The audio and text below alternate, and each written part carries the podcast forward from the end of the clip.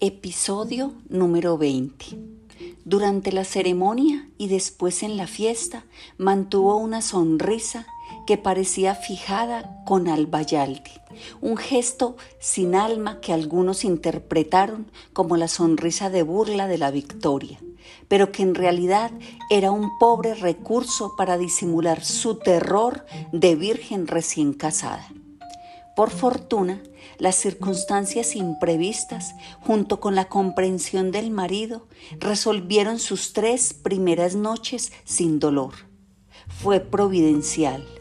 El barco de la Compañía General Transatlantic, con el itinerario trastornado por el mal tiempo del Caribe, anunció con solo tres días de anticipación que adelantaba la salida en 24 horas, de modo que no zarparía para la Rochelle al día siguiente de la boda, como estaba previsto desde hacía seis meses, sino la misma noche.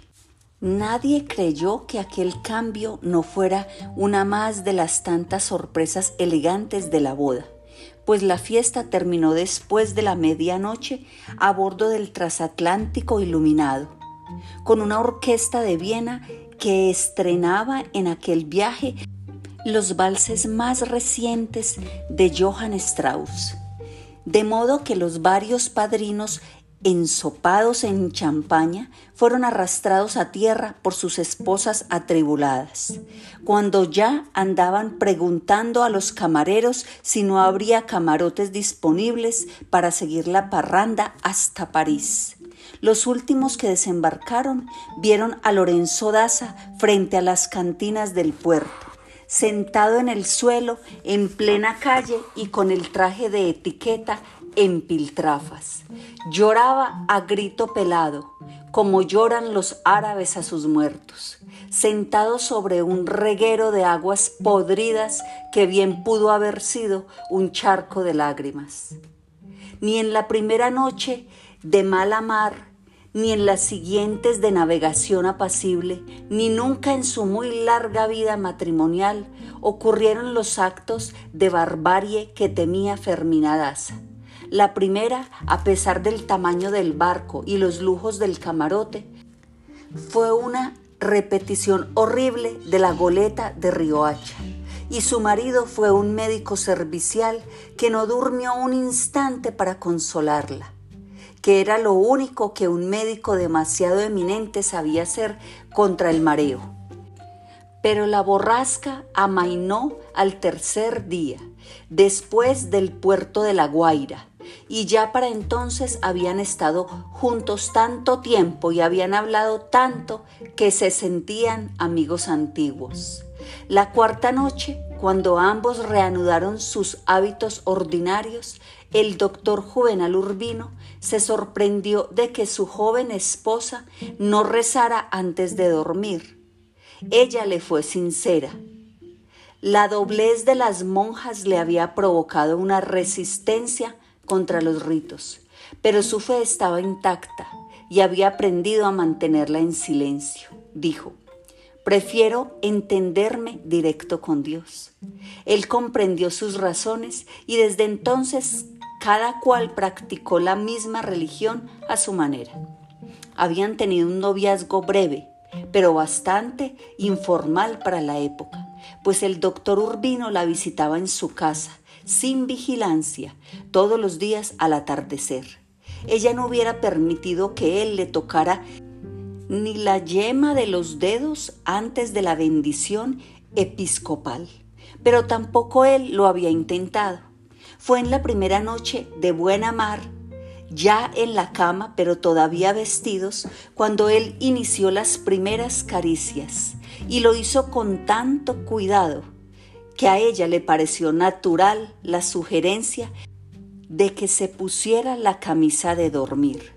Fue a cambiarse en el baño, pero antes apagó las luces del camarote y cuando salió con el camisón embutió trapos en las rendijas de la puerta para volver a la cama en la oscuridad absoluta. Mientras lo hacía, dijo de buen humor, ¿Qué quieres, doctor? Es la primera vez que duermo con un desconocido.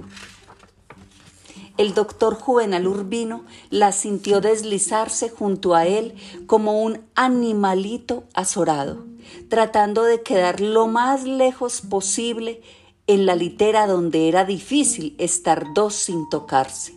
Le cogió la mano, fría y crispada de terror. Le entrelazó los dedos y casi con un susurro empezó a contarle sus recuerdos de otros viajes de mar. Ella estaba tensa otra vez, porque al volver a la cama se dio cuenta de que él se había desnudado por completo mientras ella estaba en el baño. Y esto le revivió el terror del paso siguiente. Pero el paso siguiente demoró varias horas pues el doctor Urbino siguió hablando muy despacio mientras se iba apoderando milímetro a milímetro de la confianza de su cuerpo. Le habló de París, del amor en París, de los enamorados de París, que se besaban en la calle, en el ómnibus, en las terrazas floridas de los cafés abiertos al aliento de fuego y los acordeones lánguidos del verano y hacían el amor de pie en los muelles del Sena sin que nadie los molestara. Mientras hablaba en las sombras, le acarició la curva del cuello con la yema de los dedos, le acarició las pelusas de seda de los brazos, el vientre evasivo, y cuando sintió que la tensión había cedido, hizo su primer intento por levantarle el camisón de dormir pero ella se lo impidió con un impulso típico de su carácter. Dijo, yo lo sé hacer sola. Se lo quitó, en efecto, y luego se quedó tan inmóvil que el doctor Urbino hubiera creído que ya no estaba allí, de no haber sido por la resolana de su cuerpo en las tinieblas. Al cabo de un rato volvió a agarrarle la mano y entonces la sintió tibia y suelta pero húmeda todavía de un rocío tierno. Permanecieron otro rato callados e inmóviles, él acechando la ocasión para el paso siguiente, y ella esperándolo sin saber por dónde, mientras la oscuridad iba ensanchándose con su respiración cada vez más intensa.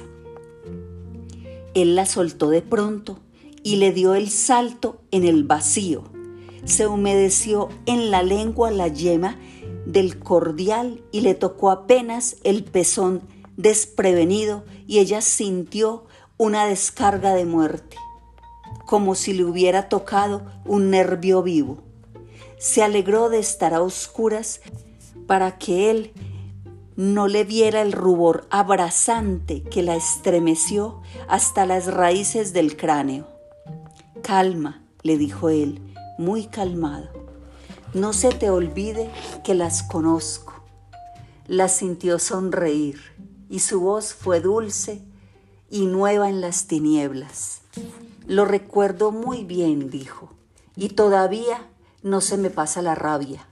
Entonces él supo que habían doblado el cabo de la buena esperanza y le volvió a coger la mano grande y mullida y se la cubrió de besitos huérfanos. Primero el metacarpo áspero, los largos dedos clarividentes, las uñas diáfanas y luego el jeroglífico de su destino en la palma sudada. Ella no supo cómo fue que su mano llegó hasta el pecho de él y tropezó con algo que no pudo descifrar. Él le dijo, es un escapulario. Ella le acarició los vellos del pecho y luego agarró el matorral completo con los cinco dedos para arrancarlo de raíz. Más fuerte, dijo él. Ella lo intentó, hasta donde sabía que no lo lastimaba. Y después fue su mano la que buscó la mano de él perdida en las tinieblas. Pero él no se dejó entrelazar los dedos, sino que la agarró por la muñeca y le fue llevando la mano a lo largo de su cuerpo con una fuerza invisible, pero muy bien dirigida, hasta que ella sintió el soplo ardiente de un animal en carne viva. sin forma corporal, pero ansioso y enarbolado.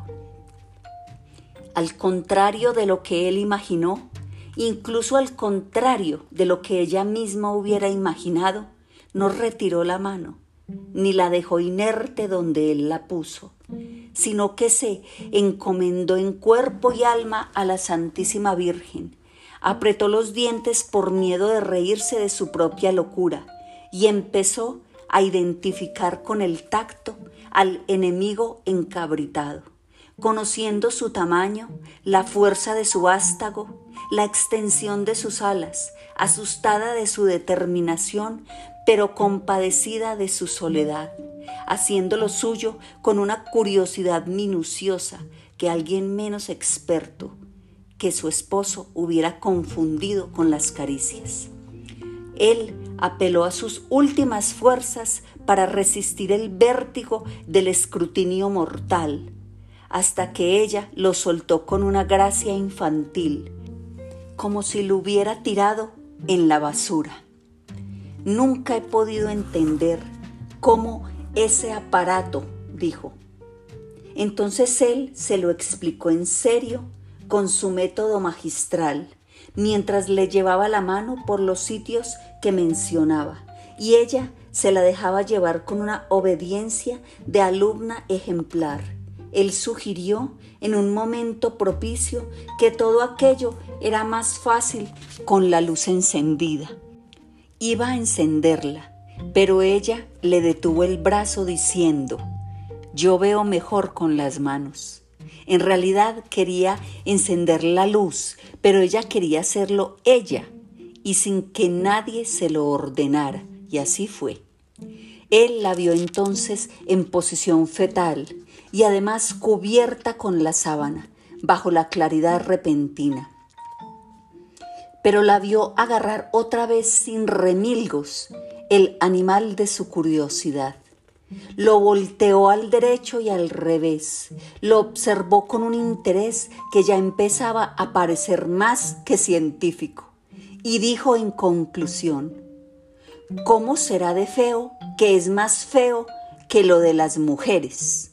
Él estuvo de acuerdo y señaló otros inconvenientes más graves que la fealdad. Dijo, es como el hijo mayor, que uno se pasa la vida trabajando para él, sacrificándolo todo por él y a la hora de la verdad termina haciendo lo que le da la gana. Ella siguió examinándolo, preguntando para qué servía esto y para qué servía aquello. Y cuando se consideró bien informada, lo sopesó con las dos manos para probarse que ni siquiera por el peso valía la pena y lo dejó caer con un esguince de menosprecio. Además, creo que le sobran demasiadas cosas, dijo. Él se quedó perplejo. La propuesta original para su tesis de grado había sido esa, la conveniencia de simplificar el organismo humano le parecía anticuado, con muchas funciones inútiles o repetidas que fueron imprescindibles para otras edades del género humano, pero no para la nuestra. Sí, podría ser más simple y por lo mismo menos vulnerable, concluyó. Es algo que solo puede hacer Dios, por supuesto, pero de todos modos sería bueno dejarlo establecido en términos teóricos. Ella se rió divertida, de un modo tan natural que él aprovechó la ocasión para abrazarla y le dio el primer beso en la boca. Ella le correspondió y él siguió dándole besos muy suaves en las mejillas, en la nariz, en los párpados, mientras deslizaba la mano por debajo de la sábana. Le acarició el pubis, redondo y lacio, un pubis de japonesa. Ella no le apartó la mano, pero mantuvo la suya en estado de alerta, por si él avanzaba un paso más. No vamos a seguir con la clase de medicina, dijo. No, dijo él, esta va a ser de amor. Entonces le quitó la sábana de encima Y ella no solo no se opuso, sino que la mandó lejos de la litera con un golpe rápido de los pies, porque ya no soportaba el calor. Su cuerpo era ondulante y elástico, mucho más serio de lo que parecía vestida, y con un olor propio de animal de monte que permitía distinguirla entre todas las mujeres del mundo. Indefensa a plena luz, un golpe de sangre hirviendo se le subió a la cara y lo único que se le ocurrió para disimularlo fue colgarse del cuello de su hombre y besarlo a fondo, muy fuerte, hasta que se gastaron en el beso todo el aire de respirar. Él era consciente de que no la amaba. Se había casado porque le gustaba su altivez, su seriedad, su fuerza y también por una pizca de vanidad suya. Pero mientras ella lo besaba por primera vez, estaba seguro de que no habría ningún obstáculo para inventar un buen amor. No lo hablaron esa primera noche en que hablaron de todo hasta el amanecer, ni habían de hablarlo nunca, pero a la larga ninguno de los dos se equivocó. Al amanecer, cuando se durmieron, ella seguía siendo virgen, pero no habría de serlo por mucho tiempo. La noche siguiente, en efecto, después de que él le enseñó a bailar los valses de Viena bajo el cielo sideral del Caribe. Él tuvo que ir al baño después que ella, y cuando regresó al camarote, la encontró esperándolo desnuda en la cama. Entonces fue ella quien tomó la iniciativa y se le entregó sin miedo, sin dolor, con la alegría de una aventura de alta mar y sin más vestigios de ceremonia sangrienta que la rosa del honor en la sábana, ambos lo hicieron bien, casi como un milagro, y siguieron haciéndolo bien de noche y de día, y cada vez mejor en el resto del viaje. Y cuando llegaron a la Rochelet, se sentían como amantes antiguos permanecieron en Europa con base en París y haciendo viajes cortos por los países vecinos.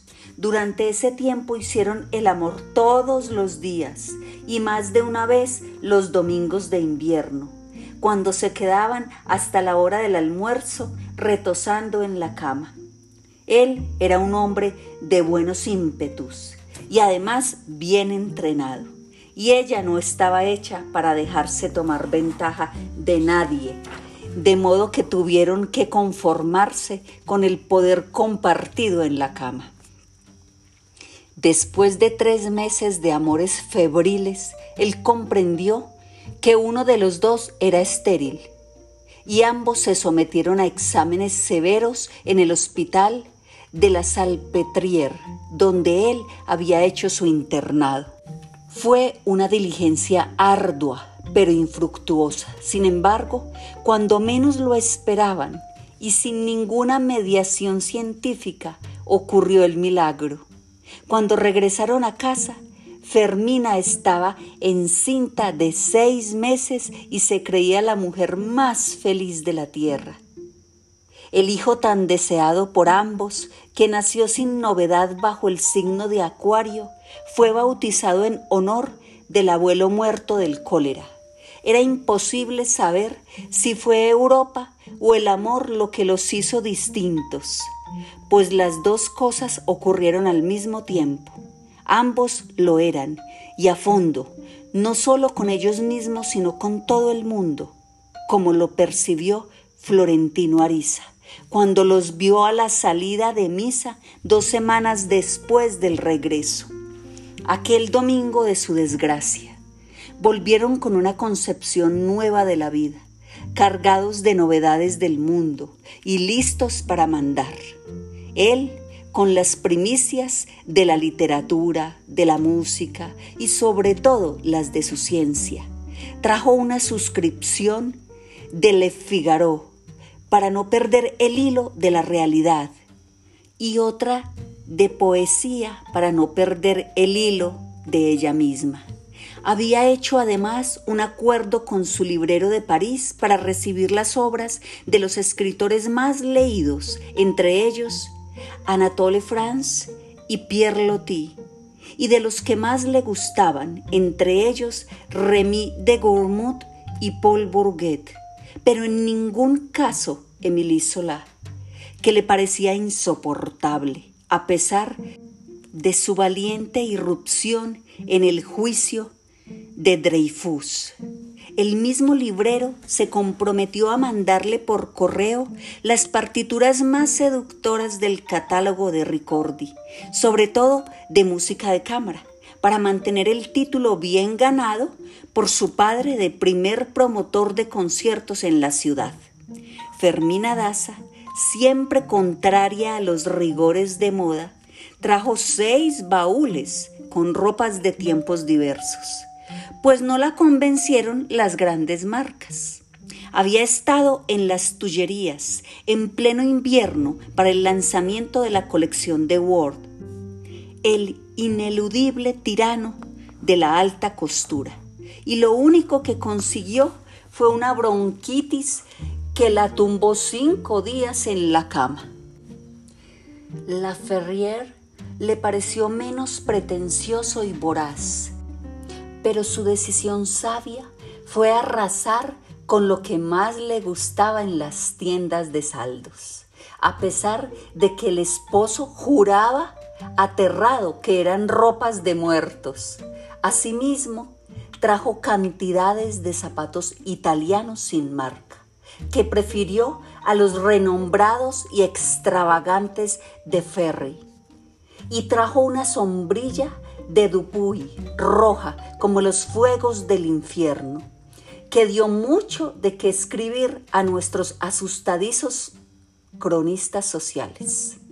Solo compró un sombrero de Madame Reboux, pero en cambio llenó un baúl de racimos de cerezas artificiales, ramilletes de cuantas flores de fieltro le fue posible encontrar, ramazones de plumas de avestruz, morriones de pavo real, colas de gallos asiáticos, faisanes enteros, colibríes y una variedad innumerable de pájaros exóticos disecados en pleno vuelo, en pleno grito, en plena agonía todo cuanto había servido en los últimos 20 años para que los mismos sombreros parecieran otros.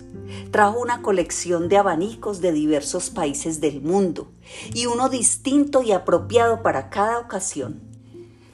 Trajo una esencia perturbadora, escogida entre muchas en la perfumería del bazar de la Charité, antes de que los vientos de primavera arrasaran con sus cenizas, pero la usó una sola vez porque se desconoció a sí misma con el perfume cambiado. Trajo también un estuche de cosméticos que era la última novedad en el mercado de la seducción y fue la primera mujer que lo llevó a las fiestas, cuando el acto simple de retocarse en público se consideraba indecente. Llevaban además tres recuerdos imborrables, el estreno sin precedentes de los cuentos de Hodman en París, el incendio pavoroso de casi todas las góndolas de Venecia frente a la plaza de San Marcos, que ellos habían presenciado con el corazón dolorido desde la ventana de su hotel, y la visión fugaz de Oscar Wilde en la primera nevada de enero. Pero en medio de esos y tantos otros recuerdos, el doctor Juvenal Urbino conservaba uno que siempre lamentó no compartir con su esposo, pues venía de sus tiempos de estudiante soltero en París. Era el recuerdo de Víctor Hugo, quien disfrutaba aquí de una celebridad conmovedora al margen de sus libros porque alguien dijo que había dicho sin que nadie lo hubiera oído en realidad, que nuestra constitución no era para un país de hombres, sino de ángeles. Desde entonces se le rindió un culto especial y la mayoría de los numerosos compatriotas que viajaban a Francia se desvivían por verlo. Una media docena de estudiantes, entre ellos Juvenal Urbino, montaron guardia por un tiempo frente a su residencia de la avenida Eilau y en los cafés donde se decía que iba a llegar sin falta y nunca llegó. Y por último, habían solicitado por escrito una audiencia privada en nombre de los ángeles de la Constitución de Río Negro. Nunca recibieron respuesta. Un día cualquiera, Juvenal Urbino pasó por casualidad frente al jardín de Luxemburgo y lo vio salir del Senado con una mujer joven que lo llevaba del brazo. Lo vio muy viejo, moviéndose a duras penas, con la barba y el cabello menos radiantes que en sus retratos, y dentro de un abrigo que parecía de alguien más corpulento. No quiso estropear el recuerdo con un saludo impertinente le bastaba con esa visión casi irreal que había de alcanzarle para toda la vida. Cuando volvió casado a París, en condiciones de verlo de un modo más formal, ya Víctor Hugo había muerto. Como consuelo, Juvenal y Fermina llevaban el recuerdo compartido de una tarde de nieves en que los intrigó un grupo que desafiaba la tormenta frente a una pequeña librería del Boulevard de los Capuchinos. Y era que Oscar Wilde estaba adentro. Cuando por fin salió, elegante de veras, pero tal vez demasiado consciente de serlo, el grupo lo rodeó para pedirle firmas en sus libros. El doctor Juvenal Urbino se había detenido solo para verlo pero su impulsiva esposa quiso atravesar el bulevar para que le firmara lo único que le pareció apropiado a falta de un libro. Su hermoso guante de gacela, largo, liso, suave y del mismo color de su piel de recién casada. Estaba segura de que un hombre tan refinado iba a apreciar aquel gesto pero el marido se opuso con firmeza y cuando ella trató de hacerlo, a pesar de sus razones, él no se sintió capaz de sobrevivir a la vergüenza. Si tú atraviesas esa calle, le dijo, cuando regreses aquí me encontrarás muerto. Era algo natural en ella antes de un año de casada se movía por el mundo con la misma soltura con que lo hacía desde niña en el moridero de San Juan de la Ciénaga, como si hubiera nacido sabiéndolo, y tenía una facilidad de trato con los desconocidos que dejaba perplejo al marido, y un talento misterioso para entenderse en castellano con quien fuera y en cualquier parte. Los idiomas hay que saberlos cuando uno va a vender algo, decía con risas de burla. Pero cuando uno va a comprar, todo el mundo le entiende como sea. Era difícil imaginar a alguien que hubiera asimilado tan rápido y con tanto alborozo la vida cotidiana de París, que aprendió a querer en el recuerdo a pesar de sus lluvias eternas sin embargo, cuando regresó a casa abrumada por tantas experiencias juntas, cansada de viajar y medio adormecida por el embarazo, lo primero que le preguntaron en el puerto fue cómo le habían parecido las maravillas de Europa. Y ella resolvió muchos meses de dicha con cuatro palabras de su jerga caribe. Más es la bulla.